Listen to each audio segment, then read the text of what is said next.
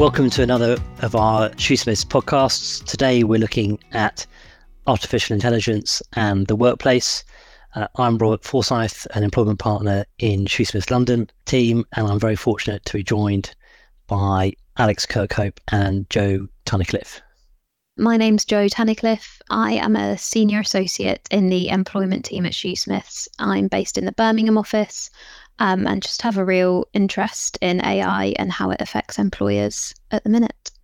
And I'm Alex Kirkhope. I'm a technology partner within uh, Shoosmiths' commercial team, uh, and I also head up um, uh, Shoosmiths' AI practice. Great, thanks both. We've seen a, a huge amount in the, the press recently about artificial intelligence and how it's affecting workforces, employers, and, and strategy of companies over the next few years. And we thought it would be a good idea just to look at some of the themes that we've seen, our thoughts on how uh, some of those issues might play out uh, for companies with a view to the impact on their workforces and also to consider some of the regulatory uh, and uh, privacy aspects of using artificial intelligence. There's a lot of talk about artificial intelligence, and we've also seen uh, recently references to generative uh, artificial intelligence. So, Alex, could you please update us on you know, where we where we currently are in terms of historical use of artificial intelligence and and what the difference is between that and generative artificial intelligence, please? Yeah, of course. Um, I mean, one of the interesting things uh, in the premise of your question, of course, is um, probably something that everyone has seen across the board, uh, wherever they are in within industry, which is um, you'd almost be forgiven for thinking that artificial intelligence uh, and its various generative uh, models uh, only started in, in the autumn of uh, 2022 with, with the launch of ChatGPT. And of course, artificial intelligence has a, a much, much longer um, history in, in terms of technology within both the UK and internationally. Um, you know, you, you sort of look back to the 1950s for its origins um, of the first artificial intelligence machines and models. Um, but of course, in, in the interim, you know, uh, the technology companies, you know, the large technology players and industry in general have been looking at how artificial intelligence can be used uh, as a technology to streamline what they do, to build efficiencies into their businesses, um, and and and generally reform the way in which their companies operate. Now, I suppose when we're looking at that, you know, question number one is, well, what, what is artificial intelligence? And in broad terms, it's simply the collation of data and materials into a format which can be computed in a way which drives automated uh, processes. That's what it boils down to. Uh, and obviously, most recently in the headlines, we've seen generative AI everywhere, ChatGPT and its uh, and its near relations. And essentially, all ChatGPT is, uh, and those other generative AI models, um, are very large collected data sets, which um, you know through through some level of autonomy themselves create content, uh, images, text, music, or or other outputs when when when text is entered into them. So you know automatically you think of those technologies and you think, well, you know clearly they are going to be of revolutionary impact uh, in the workplace, in business, in technology uh, in general, and in in our everyday lives. But that doesn't mean you know these things haven't been around for a very long time. In terms of that sudden rush of uh, a sort of public consciousness, it, in a similar vein, governments and regulators have been looking at this technology. Um, in some cases, for some time now. You know, you only have to look across uh, the channel to our neighbours in the EU. I think their first uh, regulatory foray was back in 2020 when the Commission published uh, a white paper on on AI to to sort of launch its thoughts on on how that would be regulated. Um, over here in the UK, um, we've been slightly more tardy. I think is is is, is the fair summary. And, and in March of this year, the government launched uh, its own white paper on AI regulation. Um, and maybe we'll come to a bit later in terms of the different approaches that, that those regulatory regimes are looking to take. But you know, the, these things have been thought about across the US, China, EU, UK, and other major jurisdictions. And Um, clearly, from an employer's point of view, the, the focus of, of their application is going to be around the way in which workforces um, are organised, uh, structured, sized. And know, I guess we're going to come on in the remainder of this discussion to, to think about some of those impacts. Thank you very much uh, indeed, Alex. Jo, just picking up on some of Alex's points there, one of the things we, have seen mentioned uh, a lot is that uh, AI is going to uh, replace a number of uh, a number of jobs, a number of roles. Is that what you're seeing? Yes, definitely. I think when we're talking about AI in the press, a lot of the um, commentary that's coming out is really this um, underpinning that AI is going to replace everybody's job. And, you know, that's not a piece that's come out of nothing. You know, there has obviously been reports, um, you know, as recently as sort of the past few months that sort of predict that it is going to have huge impacts on uh, the workforce across industry. Um, so, most recently, there was a report by Goldman Sachs that um, predicted that it could affect 300 million jobs across the, the EU and the US, um, potentially being lost to automation. So, there is obviously uh, the concern that it's going to affect people's livelihoods. But I think the the wider picture is how can employers use AI to their benefit, not just in terms of, you know, cutting costs, which is something we'll touch on later, but how can the power of AI be harnessed to, you know, make businesses more efficient? That's right.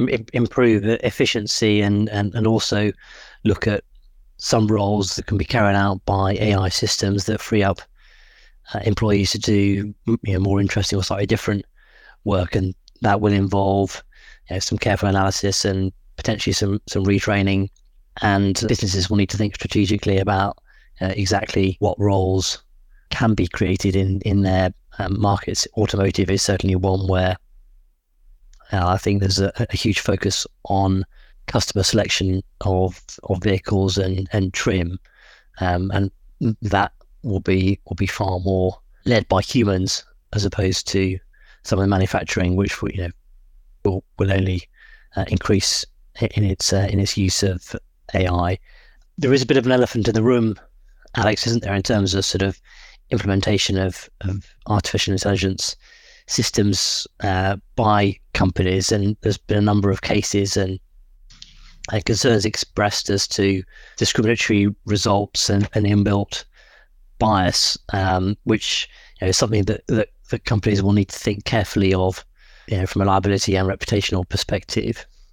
Yeah, absolutely. I mean, look, let's think about the, these technologies by their very nature. They are made up of huge data sets on which the software that they run on uh, will will will pick up those data sets and generate outputs. Now, when you are dealing with um, such vast um, amounts of information, clearly there is huge potential for uh, those data sets to either inherently be biased um, at the point at which they're put together, and that's entirely in the hands of the humans who are developing them, uh, or even over time to um, develop biases because of the way they are continually learning, i.e., they're sucking in further information. And there is a tendency within, um, you know, uh, within AI models for biases to be almost embedded and exaggerated as they go on. We only need to see some of the headlines around um, some of the outputs of generative AI, where you know it's told people to, to make decisions about their lives, or either recommending things, or or you know giving advice on things, where it's clearly either incorrect or in places you know what's called hallucinations, which is almost the AI is is good enough that it can make up an answer. uh, and give you the you know give you the you know entirely wrong guidance. And when you put that into a workplace um, context, clearly the implications of that could be really serious.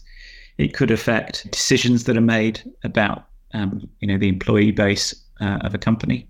It could actually, for employees who are not going anywhere, uh, impact decisions that they make in running the business or in giving advice to external clients or you know things like that. So, you know, this has to be approached with, with extreme caution, particularly where it's being rolled out within a corporate context. Um, And some of this is new, but some of this actually is just building on existing regulatory frameworks. So we only have to think about, you know, the existing data privacy laws, whether it's in the EU or the UK or, or elsewhere. Um, those will continue to apply in exactly the same way. You know, whether you're using AI or whether you're using sort of more traditional software technologies. Um, so, you know, our clients and, and businesses in general should be coming at this um, not thinking this is entirely new. It's a sort of greenfield site, and you know it's all new, brave new world. We can we can dive in and do this. It's actually thinking about what are our existing data privacy protocols and governance regimes, because we need to make sure those are applied uh, in an AI context in exactly the same way we would if we were you know buying a new IT system into the into the company or, or taking other decisions um, that weren't driven by AI. So yeah, the, the there there is huge there is huge um, potential for bias or, or, discrimination, and obviously in a, in a in a workplace setting that is um, well, it's it's no more important than elsewhere, but it, it, it can have you know some really um, potentially serious implications. Thank you, Alex. Uh, we've seen recently in the in the US uh, a hallucination of exactly the kind you referred to when a lawyer over there had asked ChatGPT to to write their closing submissions, and um, the case references didn't exist, despite appearing on the face of it to be very uh, convincing. Jo, we're seeing a lot of businesses look at using AI to assist with their recruitment and internal promotion processes. What would you suggest that businesses need to, to consider when they're implementing artificial intelligence in that way? Similar to what Alex said in terms of the effects that um, having automated processes can have. Um, essentially, what it comes down to is the data modeling is only as good as the data that it's originally given. So there are some platforms that are using AI to really streamline recruitment processes. So, for example, um, you know, platforms can post targeted ads for job roles based on the type of candidate that they believe would be successful in that role, um, which is obviously narrowing the field. You know, they would they would argue in terms of you know having a, a better success rate for each applicant, but on the flip side of that, you're you know cutting out a whole range of people who you know might not be in line with who you've employed previously. Um, so that can have, you know, knock-on effects in terms of diversity and things like that. And similarly, there's also AI models which are now used to filter through CVs for applicants and specifically search for phrases or qualifications which have been pre-selected by the employer to, you know, target people that they think, you know, would be perfect for that role. And then, uh, less commonly, but it's also possible to profile video interviews as well. So, software has been developed and used that essentially recognizes characteristics within candidates that that particular employer is targeting. So, that can include things such as um, speech patterns, picking up on any accents and things like that which again is sort of just automatically targeting a certain set of people based on the data that the model is given. And, and that can lead to, to flawed recruitment processes as well, because there can be issues when that data is carried out and, and isn't necessarily thought through in terms of you know whether there is a an inherent risk of bias in that situation so again, I would just say that there, you know, is clearly need to exercise caution when things like this are being put in place. And the same's true for for promotions as well in terms of applications and the whole uh, sort of automated decision making being taken too far in terms of there not being any checks and balances in place. I, I think that's a really good point. And you know, we only have to look out to the um, the regulatory regimes that are in the offing, such as they are so far, um, and in particular um, over at the EU, um, where their Draft AI Act, which is getting towards the end actually of its of its uh, legislative process, it classifies um, AI systems depending on the, the degree of risk um, uh, that, those that those systems pose, with the highest being unacceptable risk, and then sort of going through high, medium, low. Um, and actually, you only have to look at the way in which those unacceptable and high risk implementations of AI are categorized to see that there will be real impacts on sort of people and employment based uh, use cases for AI. So, you know, if you look at the unacceptable risk uh, category under the, the EU's regime, you know, it's talking about cognitive behavioral behavioral manipulation. It's talking about social scoring, i.e., systems that classify people based on their, you know, their behavior, their socioeconomic background, or their personal characteristics, and then sort of biometric data. But then, even if you go down into sort of the, the higher and medium risks, it's very much there is a strong focus on things which affect individuals, their employment, um, you know, management of workers, um, uh, and self-employment statuses, things like that, you can very quickly see how uh, in a in a in a workplace and workforce setting, you know, AI systems making automated decisions about things could very quickly cause problematic outcomes. Um, so you know, these are things which, even if they are not well, I, I, imagine a lot of these things are already. You'll you'll tell me better than I know, but you know these things will be dealt with to some degree in existing legislation. But if you think that um, you know there isn't going to be a whole additional layer of uh, regulation around this over the coming years, then it's probably a good idea to uh, to start reading up on it and getting getting advice.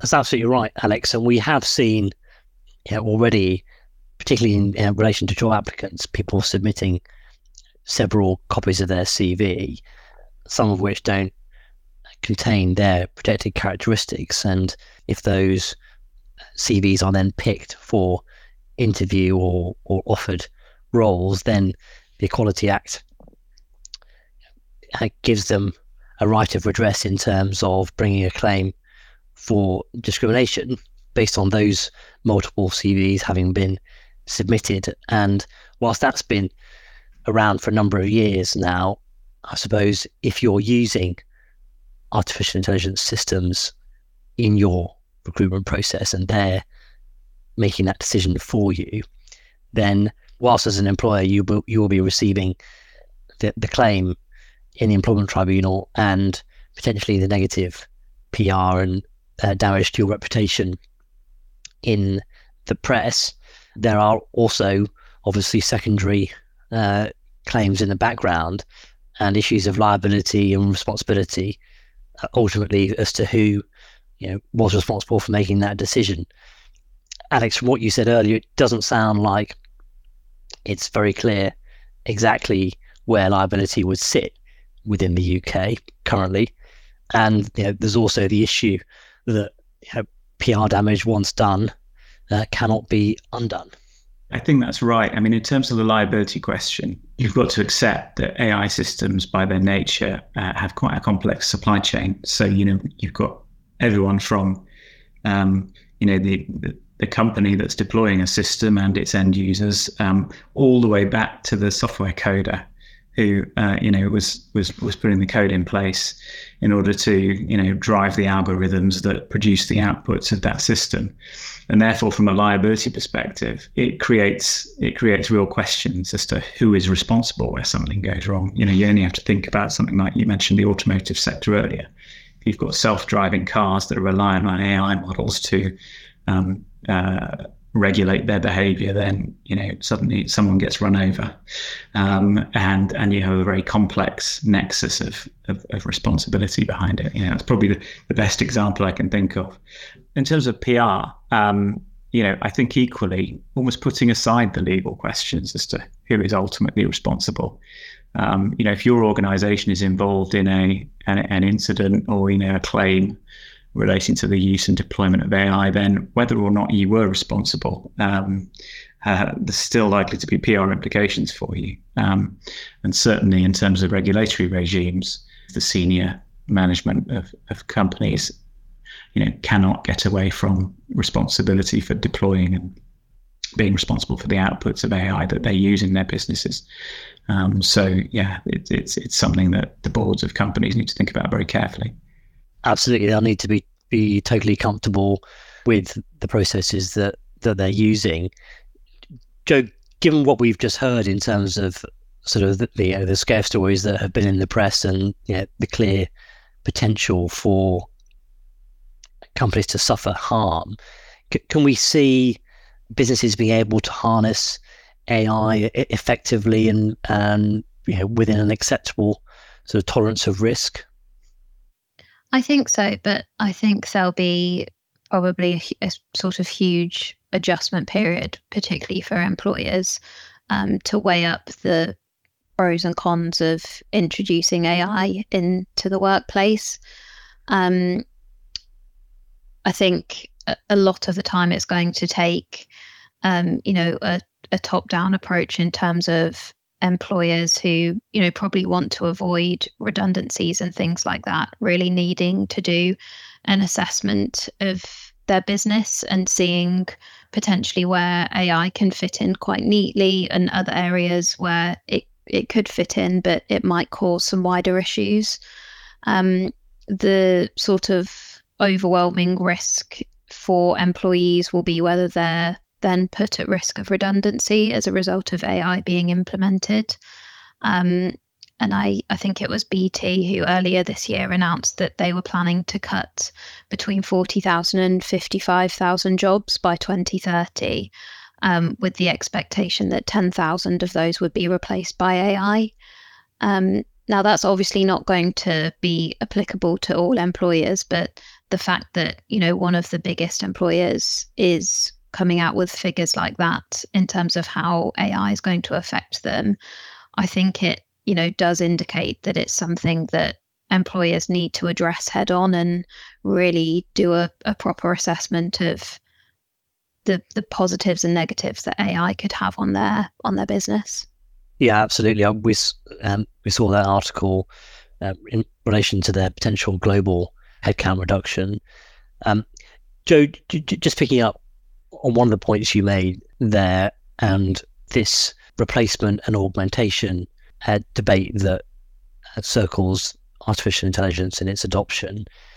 Do we think that, in terms of sort of takeaways, are there particular roles or industries where we see an accelerated uh, use of generative AI? Do you think?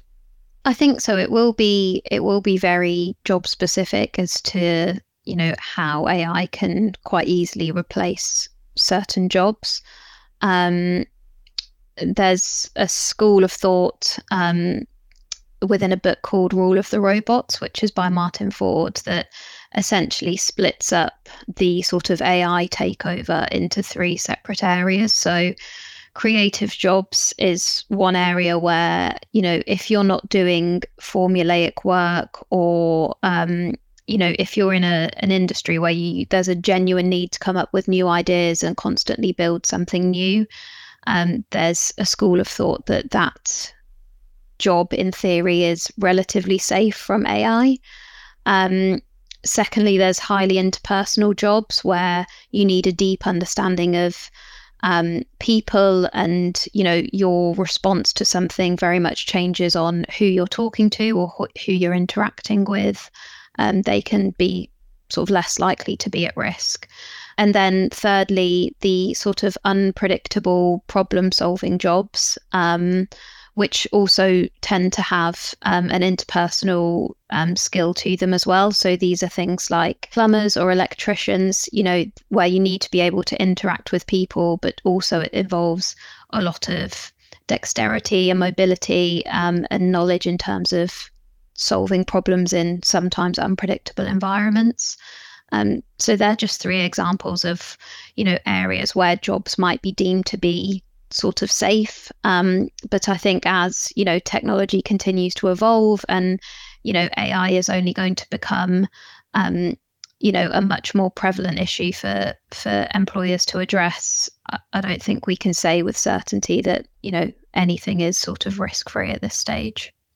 I mean, there's some there's some interesting uh, questions that are raised there um, around the perception of some of these systems because I saw a really interesting um, recently from uh, a customer relations uh, chatbot that had been deployed by one of the, the leading UK um, energy companies. And actually, the empathy score um, that came out for their automated chatbot exceeded the empathy score that came for their, um, you know, their their their human um, customer relations um, uh, service. Now, clearly, that is one case, and you know, it's very subjective. Uh, I don't know what the sample size was of that, but there is an interesting question there around, you know, um, some of the assumptions we make around AI and how it's used. Um, depending on the sophistication and the quality of the you know the system that, that that's involved, um, you know, there is real there is real potential for these things to um, you know to be deployed wide scale without impacting actually um, you know end results for that for that company. However, there are also a lot of risks attached, and therefore that's why some of the uh, uh, research and um, you know, protections you need to put in place around these things um, are going to be so important. Yeah, absolutely, and I, I see that use of AI is one of the areas that has led to the current strike amongst the screenwriters and, and actors over the last week or so. And Alex, you, you've touched on already the EU has been working on uh, regulation in this uh, space. So, looking uh, ahead, do you think we can expect to see the UK uh, following uh, the same path? Well, as I mentioned earlier, the UK government uh, issued its white paper in, in March 2023. Um, the truth is, on the face of it, that looks to take a very different approach to the EU. So the EU, um, you know, a bit like it has a GDPR, is looking to give that big central um, regulatory doorstep of a of legislation, um, which is the AI Act. The UK's white paper essentially is saying we're not going to specifically legislate for this yet, at least. Um, we are going to uh, rely on existing frameworks, things like the UK GDPR, Data Protection Act, um, and also the you know, devolve regulation of AI to the individual industry and sector regulators. So whether that's the FCA, and the ICO, or, or whoever. Now that is just a white paper, and actually in the in the months that followed the publication of that white paper, we've seen um, you know the Prime Minister uh, meeting with um, you know industry leaders in AI and very much you know counter to what the white paper said, saying actually no, we've got to look at this very carefully. I think in part reacting to how industry took took the AI white paper, um, where they said, hang on, we'd actually quite like to have a bit more uh, you know tram lines. Uh, guardrails, whatever you want to call them, uh, around this. So not least because of where we are in the electoral cycle in the UK. Uh, it will be interesting to see where that goes over the next 12 months, whether that light touch, um, you know, innovation driven um, approach survives contact with, with, with real life and also just public opinion and opinion of, of industry. So it's very much watch this space from a UK perspective. Now, having said that, of course, the EU legislation, you know, as with lots of EU uh, laws, has extraterritorial application. And so, whether you're uh, based within the uh, UK or not, if you're selling into the EU, um, you are going to, when that uh, legislation is implemented, have to uh, comply as a, as a provider into member states. So, you know, the idea that if you're if you're in the UK, you can kind of park this for a while and see what happens um, is probably not uh, advisable if, if you are deploying AI solutions in your business. Um, looking the other direction across the Atlantic, um, the White House has, has published a draft, um, sort of they've called it an AI Bill of Rights, which is looking to secure in a very sort of US constitutional way, you know, the, the fundamental rights of citizens uh, uh, when it comes to interactions with AI. So again, that hasn't reached any kind of sort of concrete um, legislative basis yet, um, but it you, you, you do feel it, it's probably headed that way in one form or another. Now, we'd expect the US, probably a bit like the UK, to try not to intervene where it it doesn't have to. But it, it, again, it may come down to where that balance of public opinion falls uh, politically uh, or otherwise, um, as to as to how heavy-handed or, or, not they are. But you know, whichever direction you look, um, you know, regulation is going to be appearing and evolving over the next 12 months and certainly over the next sort of three to five years in, in the use of these technologies. Thank you, Alex. Yes, absolutely. And we've also seen a tougher stance being taken by a number of regulators across US, UK, and EU in relation to enforcement in in sort of similar areas. So companies will need to be very alive to exactly what uh, regulations and laws they are they are called by, depending on on where they operate. Uh, as you said, Jo, are, there any um, sort of final points you'd like to add from uh, from an employment perspective? I think um, just being switched on to the the wider issues in terms of discrimination and and bias because they're most likely to be the things that employees uh, are alive to as well. Um, so just being aware of the usual processes to follow when you are looking to you know recruit somebody to a role or promote somebody internally. Um, just the, the fact that you know these um, new technologies aren't yet in final form and that there are risks to be associated with them. Absolutely right. Well, thank you very much indeed, Jo and Alex. And um, we look forward to uh, speaking again soon. Thank you. Thanks very much.